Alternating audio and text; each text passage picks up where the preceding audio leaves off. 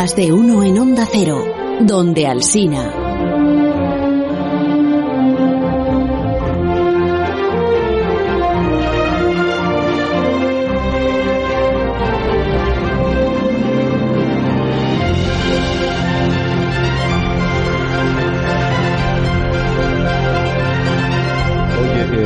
Begoña, tú que estabas aquí antes de que Sí. yo me incorporase, eh, ¿por qué llevas sombrero de explorador a París y esta mañana que necesitas? Porque me gustan los sombreros. Está- porque le Ya, sienta pero- bien, le sienta bien. Le van a sentar bien el sombrero con los auriculares puestos y luego la pluma esa que llevas. Es un poco difícil, Sombrero. sí, ponértelo, pero bueno, no, no ¿Para voy... Extravagante. No voy a desvelar aún por qué lo llevo, porque he escrito yo mismo una pequeña introducción para que os metáis en el asunto del que vamos a hablar. Ah, Muy bien, muy bien, trabajada la sección, así me gusta. Te, te la paso, te la paso y tú nos lo cuentas con tu Ah, voz que yo tengo de- que leer lo que has escrito tú. Exacto. Espérate, que tengo las gafas hechas una... Eh, si, si me equivoco en alguna palabra que hayas escrito tú es porque no veo bien. Las gafas. No, es porque yo utilizo palabras raras Porque- de científico. Mira, me he comprado estas ¿Te has toallitas. comprado una? Ah, creía que eran gafas. Ayer me pediste, no tenía toma. Ay, gracias. Toma. Bueno, Ay, vamos a ver. gracias, Está ya la música sonando. ¿Esto es lo que me tengo que leer? Sí. Te despiertas de repente en una habitación abarrotada. El trasiego de gente yendo y viniendo te hace imposible volver a conciliar el sueño. No hay una sola luz, pero conoces el lugar y sabes exactamente a dónde has de ir. Alguien te pasa unas gachas a modo de desayuno. No están muy buenas, pero podría ser peor porque otros días no ha habido desayuno. Sientes un olor extraño en el aire. Caminas torpemente hacia la salida y en el corredor que lleva al exterior ya se filtra algo de luz. Entonces lo ves. Hay una reyerta. Alguien, un intruso, ha logrado llegar hasta aquí y su, un equipo de seguridad lo está reduciendo. Sabes que no tiene nada que hacer, que sus minutos están contados. Tú sigues caminando, sin volver la vista atrás, no es asunto tuyo. Sales al exterior y agradeces el sol de la mañana en la cara. Extiendes las antenas y solo entonces terminas de despertarte. Y dices, es hora de ponerse a trabajar. Tengo que ser una hormiga de provecho. Qué bien, qué bien. Vamos a hablar de, de hormigas. Ya era Ay, hora. Qué bien. qué Ya bien. era hora Me de hablar. el tema. Sí, de uno de mis animales favoritos que yo me he pasado media infancia viendo hormigas en el suelo, así que Sí, estupendo. sí. Y era necesario empezar con esta inmersión tan un poco inquietante, ¿no? Muy kafkiana sería Sí, el- un poco correcto término. Un poco Gregor Samsa, ¿no? Término Bueno, correcto. era, era para ambientar, para que la gente se, se diera cuenta de que a lo mejor lo que siente una hormiga en algunos aspectos no es tan diferente de lo que podemos sentir nosotros, ¿En ¿no? serio? Bueno, ¿sabéis que la, la idea de hablar de hormigas, aparte de que a mí me gustan mucho, no ha sido exactamente mía, sino que hace unas semanas me di cuenta de este, de este déficit en nuestro programa porque tuvimos un invitado, el profesor José Manuel Sánchez Ron, ¿os acordáis? Historiador de la ciencia, académico de la RAE. Sí. Bueno, pues... Yo eh, sí me acuerdo, pero fíjate, me acuerdo porque todavía me llegan quejas quejas. de la RAE, porque criticaste allí, estando allí, la definición de dinosaurio. Bueno, eso, esa es una batalla que ya seguiré Sí, peleando bueno, ya. otro día. Es- no es una batalla para hoy. Bueno, hoy quiero recordar que el profesor Sánchez Ron nos contó que él se sentía muy orgulloso de haber introducido una nueva palabra en el diccionario. Vamos a escucharla, a ver qué palabra es. Yo estoy orgulloso de haber introducido otra, eh, en realidad, eh, aparentemente más humilde, Sí. que es mirmecología, Anda. que es el, eh, el Anda. estudio de, de las, de las hormigas. Y las hormigas, solo en, en masa, es comparable a, a la de los seres humanos, como los que estamos ahora hablando. Pues eso es, así es. El estudio de las hormigas tiene nombre. No sé si es muy conocido o poco conocido. Yo lo conocí relativamente tarde, la, la verdad. Me gustaban las hormigas y no sabía cómo se llamaba. Es mirmecología, del griego myrmex, que significa hormiga. Y lo que quiero hacer hoy es que hagamos un pequeñito viaje al interior del hormiguero. Y para eso te has puesto un sombrero. Hombre, claro, un sombrero de explorador, porque hay que ir a tierras donde quién sabe con qué nos vamos a encontrar, ¿no? Hoy lo que quiero es que nos preguntemos cómo viven las hormigas dentro de esa que es su casa, Sí. cómo se defienden y si los hormigueros son estas fortalezas inexpugnables que a veces pensamos o, o igual no. O igual son fortalezas, pero como todas las fortalezas tienen puntos débiles que se pueden explotar, ¿no? ¿Y, y cómo es tu relato kafkiano entonces? Bueno, el relato kafkiano pues tenía sus licencias y sus cosas. No, no digo yo que las hormigas sean realmente así. Ah, Vale, no era vale. entonces, Ah. vale, ya. Pero eh, digamos que para nosotros que vamos a ir de mirones al hormiguero va a ser como mucho más seguro que lo que pasa en este relato. Vale, o sea, vamos a hacer una, una inmersión, digamos, en el mundo, como has dicho, mirmecología. Mirmecología. Mirmecología. Y tú vas a ser nuestro mirmecólogo, ¿se dice? Mirmecólogo, Mirmecólogo. Pero por fortuna no tengo que ser yo físico teórico el mirmecólogo porque tenemos a un mirmecólogo de verdad. Tenemos a un investigador que hemos buscado. Creo que nos escucha ya José Manuel Vidal Cordero, que es entomólogo en la Estación Biológica de Doñana y que es autor de un libro que os recomiendo mucho, que se llama simplemente Las hormigas, fácil de recordar, y está en la colección ¿Qué sabemos de? del CSIC. Muy recomendable. José Manuel Vidal Cordero, muy buenas, ¿qué tal? Eh, muy buena, encantado de estar en, en Onda Cero con vosotros. Hola, José Miguel, o- José Manuel. José, llámale J, la gente le llama J. Jota. Jota. Anda. Sí, mucho más fácil de recordar. Oye, me ha encantado ¿eh? el relato la verdad, me ha encantado. Yo he Los intentado... bellos como escarpias, vaya. He intentado poner ahí elementos de, de lo que una hormiga puede sentir, no sé, es todo ficción. Yo no me he sentido bien porque yo era la hormiga. Ah, bueno. Me he sentido bien viendo que hay un intruso que tal y, y yo como si no fuera conmigo, ni ayudé a los que lo redujeron ni nada. O sea, yo a lo mío, a salir de allí y a Es que tomar no es tu sol. trabajo, seguro. Claro, porque es la tarea de otros. Claro. Claro, que se reparten entonces las, las Eso tareas. es. Ah, pues empezamos por ahí, si queréis. Sí. Sí, que nos explique J cuál es el reparto de tareas que hay en, en el hormiguero.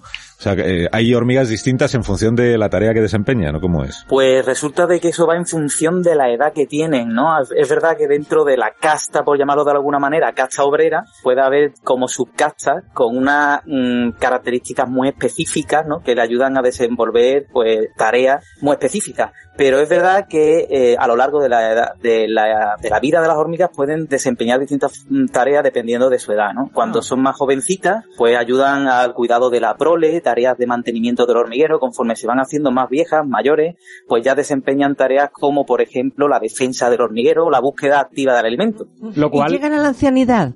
¿Perdona? Que si llegan a la ancianidad. Es decir, Uf. hormigas que ya no pueden hacer nada y están en reposo esperando Ah, jubiladas, el final. ah, Por Jubiladas. supuesto, pueden, morir de muerte natural, claro que Claro, sí. pues Pero claro. la mayoría de ellas, la verdad es que suelen tener otro designio mucho más fúnebre. Porque suelen ser, pues, pasto de, bueno, pues de un montón de animales que pueden alimentarse de ellas o incluso, Ah. pues, de un limpia parabrisas de un coche. Ya, que no, no les da tiempo a envejecer a las pobres. efectivamente. Qué crueldad. Sí. El limpia parabrisas. Oye, ¿y ¿cómo se regula la entrada al hormiguero? O sea, eh, ¿cualquiera puede entrar al hormiguero, solo las hormigas? ¿Y cómo se hace para cuando hay un intruso, como hemos contado en esta inquietante introducción que escribió Albert? Cuando hay un intruso, ¿quién detecta que ese no debería estar ahí y van a por él? Pues resulta que en este mundillo eh, o eres de la colonia o no eres de la colonia. Y si no eres de la colonia, eres enemigo de la colonia. ¿Cómo saber que eres de la colonia o no eres de la colonia? Pues muy fácil, con un DNI. Tenemos un DNI, que es un DNI colonial, como, como me gusta llamarlo, que no deja de ser pues eh, un olor, un olor que Ah. tienen en la superficie del cuerpo que está pues compuesto por una, una composición de hidrocarburos cuticulares. Y esto pues tiene mm, ¡buf! infinitas combinaciones. De manera que cuando las hormigas detectan que una persona, bueno, una persona, cuando otra colonia, otra hormiga eh, no tiene ese DNI colonial, obviamente eh, no se le deja entrar. Pero la verdad es que me viene a la cabeza un ejemplo muy, muy, digamos, muy impactante desde mi punto de vista, incluso muy extremo, que el de unas hormigas del género cef- eh, cefalotes que viven eh, en ambientes tropicales, cuya cabeza eh, tiene forma de disco, de plato, y sella a la perfección el orificio de entrar al hormiguero. Estamos hablando de hormigas portero. Es así que te dejan o no te dejan entrar directamente. portero, Un, amigo mío, le- citando Juego de Tronos, llamó a esas hormigas una vez hormigas. Pero Yo tengo un amigo que las llama hormigas Gandalf, por eso de que no pasará. No puede Claro. pasar. Nunca se ha dado el caso de que se colabore entre un hormiguero y otro para conseguir, no sé, eh, salvarse de una inundación o algo por el estilo. Efectivamente, se puede dar el caso, Ajá. como por ejemplo el de las conocidas hormigas argentinas, una, una especie exótica invasora que entre las características pues más chulas que tiene, por decirlo de alguna manera, es que son capaces de formar supercolonias. Es decir, que si yo cojo una hormiga de Cádiz, por ejemplo, Sí. por decir un lugar Sí. de donde procedo, vaya, y me la llevo a la costa italiana Sí. y la suelto allí, no se va a pelear, sino que la van a incorporar dentro Ah. del hormiguero. Wow. Porque las diferencias genéticas que tienen entre ellas son muy pequeñas. Wow. Qué maravilla. Interesante eso, sí. ¿Sí? Sí, eh, di Alberto, di. No, quería, Mordiéndote la lengua. Quería preguntarle, quería preguntarle a Jota que nos explique un poco cómo se orientan las hormigas dentro del hormiguero, ¿no? Porque, ¿Cómo claro, se? nos, ¿Perdona? ¿cómo se orientan? Ah, orientan. Porque nosotros somos seres eminentemente visuales, ¿no? Sí. Nosotros cuando no vemos nos sentimos muy perdidos y ellas claramente dentro del hormiguero no tienen luz. Por lo tanto, ¿cómo, cómo llegan a los sitios? Pues lo cierto es que las hormigas hacen uso de todos los sentidos, pero si tuviéramos que elegir un sentido por excelencia en el de las hormigas, el olfato. Hmm. Es decir, es el olor. Las hormigas son auténticas baterías andantes de glándulas exocrinas, productoras de compuestos químicos que utilizan para comunicarse. No solamente ese DNI colonial que tenían en la superficie del cuerpo, sino que son capaces de producir compuestos químicos como las conocidas feromonas Ja. para poder comunicarse entre miembros de la misma especie o los semioquímicos, ¿no? Que son aquellos que utilizan para intentar comunicarse pues con otros que no sean de su misma especie. ¿Y la comunicación con la especie humana co- ha sido... ha, sido... la comunicación. Sí, con la especie Con humana. nosotros. Sí, no lo sé. Alguien puede tener eh, un hormiguero en casa, ¿no? Y, y- y- y criarlas y alimentarlas. Una cosa es vivir cerca y otra cosa es comunicarse, ¿no? No, en el sentido de ellas tienen algún tipo de apego, pueden llegar a tener Un momento, algún doña, ¿tú qué vecinos tienes? No, hombre, O sea, no, pero vamos a ver, igual que tienes apego con tortugas, aunque tú no te lo creas, ¿verdad, París? Sí, sí, hombre, claro. Que se Bueno, tiene apego con tortugas, mis las tortugas son muy- Yo no hablan. conozco a nadie que tenga esas apego a las cosas, hormigas. a lo mejor con las hormigas también ocurre. Gente Y que la hormiga contigo hormigas. tiene un No digas rollo cosas. diferente. Es que lo, Veneno es lo para que yo hormigas conozco. es terrible. Lo que yo conozco es gente que quiere exterminar a las hormigas cuando ve que están, por ejemplo, entrando a su cocina. Ay, por favor. Pues y sin también, embargo, en sí, Valdemoro me ¿verdad? dice Begoña que lo- lo- la costumbre de la tradición es establecer Convivir. una relación. Pues la verdad es que sí, porque De debe vivir, en sí. casa seguro, vamos. Sí, ¿qué, qué, es- qué saben ¿Hay las alguno de hormigas esto? de No. Nosotros? Porque ¿Qué relación tienen?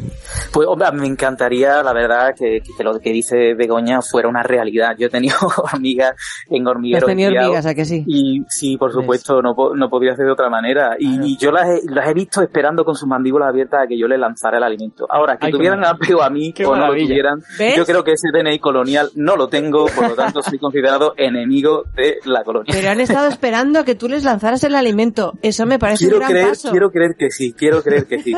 Ya, claro, pero la pregunta con los animales siempre es la misma. Si es, si ellos simplemente saben que cuando se ponen así les llega alimento o si realmente están racionalizando que hay otro ser que les da alimento o no. Es que claro, es difícil, no está en su cabeza. Porque cuando nos ven, ¿cómo nos ven? ¿Qué trozo de, de nuestro cuerpo ven?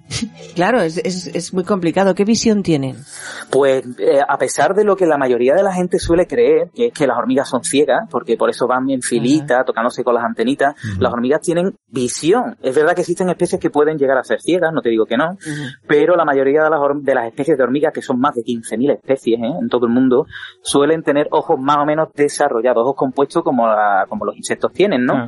Y hay algunas que tienen una visión muy desarrollada. Se me viene a la cabeza, por ejemplo, las hormigas del desierto que tienen sus nidos en las dunas de arena, donde todo es igual y tienen que volver a encontrar el orificio de entrada cuando han encontrado alimento, ¿no? Fuera. O sea, tienen una visión muy desarrollada, se orientan gracias a la posición de elementos celestes como el sol y otras cosas, ¿no? O sea que sí, las hormigas ven.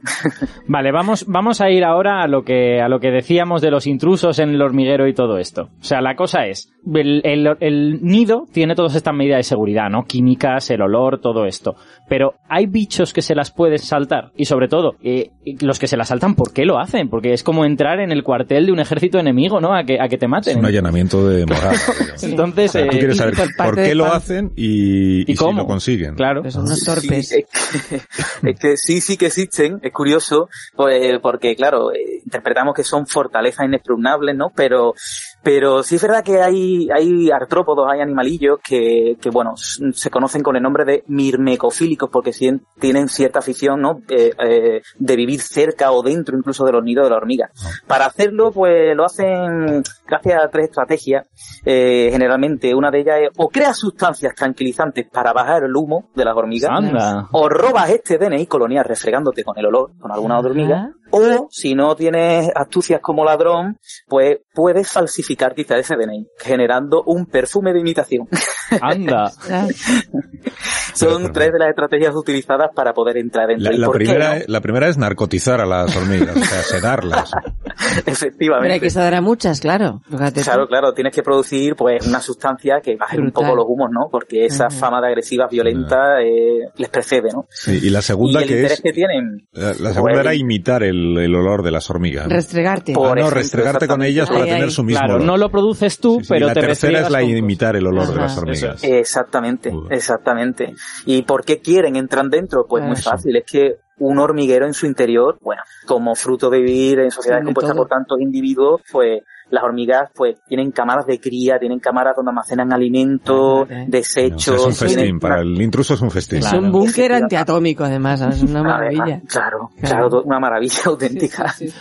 Oye, y si estás hablando de que hay bichos que pueden imitar el olor de las hormigas, lo tendrán más fácil otras hormigas, digo yo, ¿no? O sea, entre hormigas hay espionaje, digamos. O sea, hay hormigas que tratan de meterse en el nido de otras y hacer Una cosas. tribu que asalta Madre. el hormiguero de otra. Madre mía que sigáis, no os podéis imaginar. Va, preparaos, preparaos porque os puede reventar la cabeza por lo que voy a contar ahora mismo. ¿eh?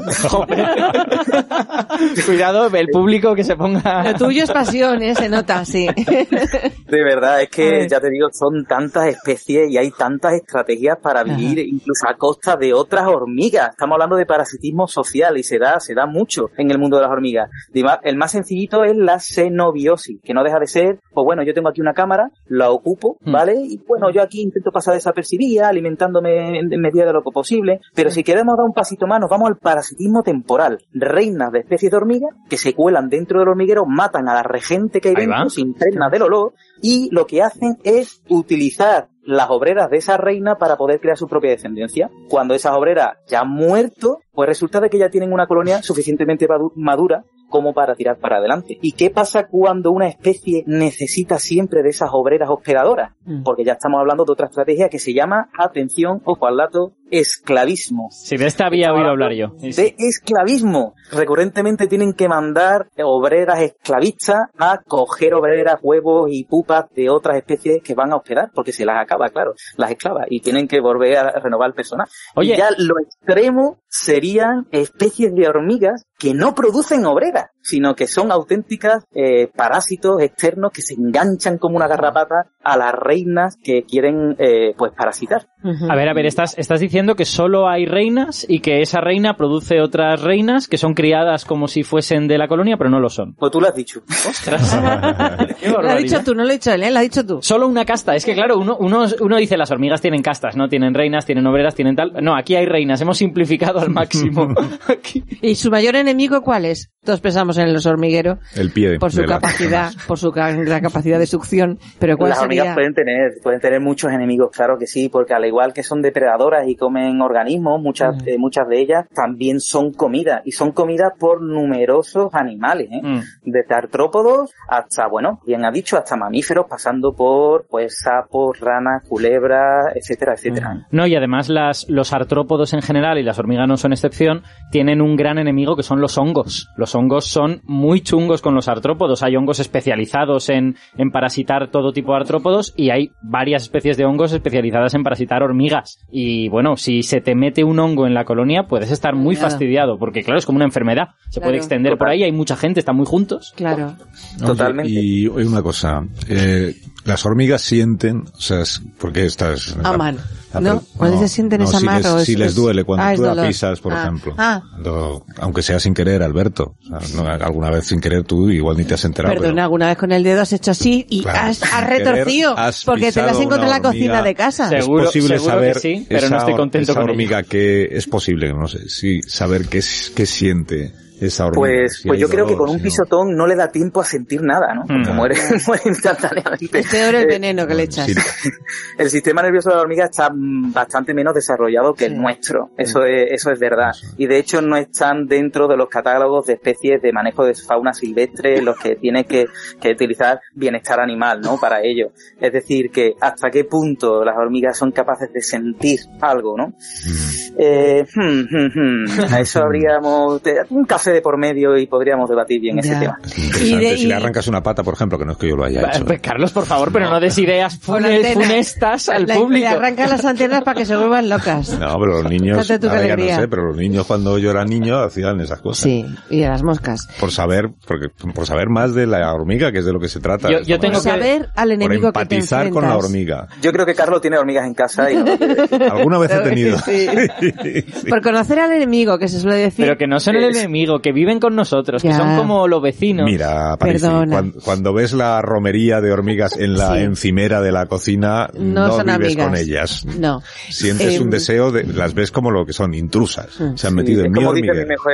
me gustan las hormigas, pero me gustan fuera de casa. Exactamente, sí, sí. me Pero ¿cuántas gustan. exploradoras suele haber? ¿Cuatro o cinco? ¿Cuántas Ah, son? Esto es interesante. Uh, eso depende de la especie de la que tratemos. Normalmente Ajá. las especies sinantrópicas, que son las que viven asociadas al ser humano, suelen tener bastantes exploradoras. ¿eh? Suelen ser hormigas con unas estrategias de supervivencia bastante, vamos a llamarlas chungas. Son difíciles de acabar con ellas. Suelen tener muchas reinas, suelen tener una actitud bastante agresiva. Son hormigas, pues bueno, que se han adaptado hoy día al ser humano, que no es poco. Sí, yo os voy a contar una anécdota graciosa de mi infancia cuando yo dedicaba horas a ver hormigas eh, en un chalet que teníamos, que yo creo que presencié la llegada de una especie invasora al, al sitio donde vivía. Porque yo tenía catalogadas las especies que había, pues están estas negras gordas que son herbívoras, otras negras pequeñitas que son carnívoras, hay unas muy pequeñitas aún más que son carnívoras también. Y de repente llegaron unas de tamaño intermedio, de color como marronáceo, y las veía pelearse con las autóctonas. Y eventualmente varias de esas especies no desaparecieron, pero vamos, hubo muchas menos y las nuevas ocuparon casi todos los nidos. O sea que vamos, yo creo que presencié ahí un movimiento geopolítico hormiguil peculiar. Bueno, y además que has definido bastante bien lo, lo- vamos, el resumen de la política exterior de la hormiga, ¿eh? que no debe ser agresión incesante, conquista territorial y aniquilación genocida siempre que sea posible. Sí, sí. Vamos, unos, unos bichos encantadores, en definitiva, que es lo que yo intentaba transmitir en el programa de y hoy. yo intentando empatizar con ellos. Si Es que de verdad me la habéis puesto imposible. Oye, Jota, muchas gracias por haber estado con nosotros esta Nada, mañana. un auténtico placer. Cuídate mucho. Qué divertido, Jota. Chao, chao. Jota, que es José Bueno. Manuel Vidal Cordero. Es como eso, mirmecólogo. hemos dicho. Mirmecólogo. Mirmecólogo, la estación de- biológica de, de Doñana. Qué bonito sitio. Y si los oyentes quieren saber más sobre hormigas, que busquen su libro que se llama Las hormigas, que está en los libros de la catarata. Sí, y es tan divertido como, Sí. como hablar con él. Sí, sí, sí. Qué bien. Pues a disfrutarlo. De hecho, entonces. está lleno de juegos de palabras ocultos. Está lleno de palabras que, que tienen form por hormiga o que tienen ant por hormiga en inglés y yo, yo me he divertido mucho leyéndolo y encontrando los juegos de palabras. Como hormiga exploradora que eres. Exacto. Bueno, Parisi, que te cuides mucho hasta la próxima semana o Sí, la otra, cuando tú quieras. Venga. Cuatro minutos contamos las noticias de las 12, de las 11 en Canarias y después resolvemos el desafío matemático tarareado de hoy y recibimos a José Mi Rodríguez Sieiro. Más de uno. En Onda Cero.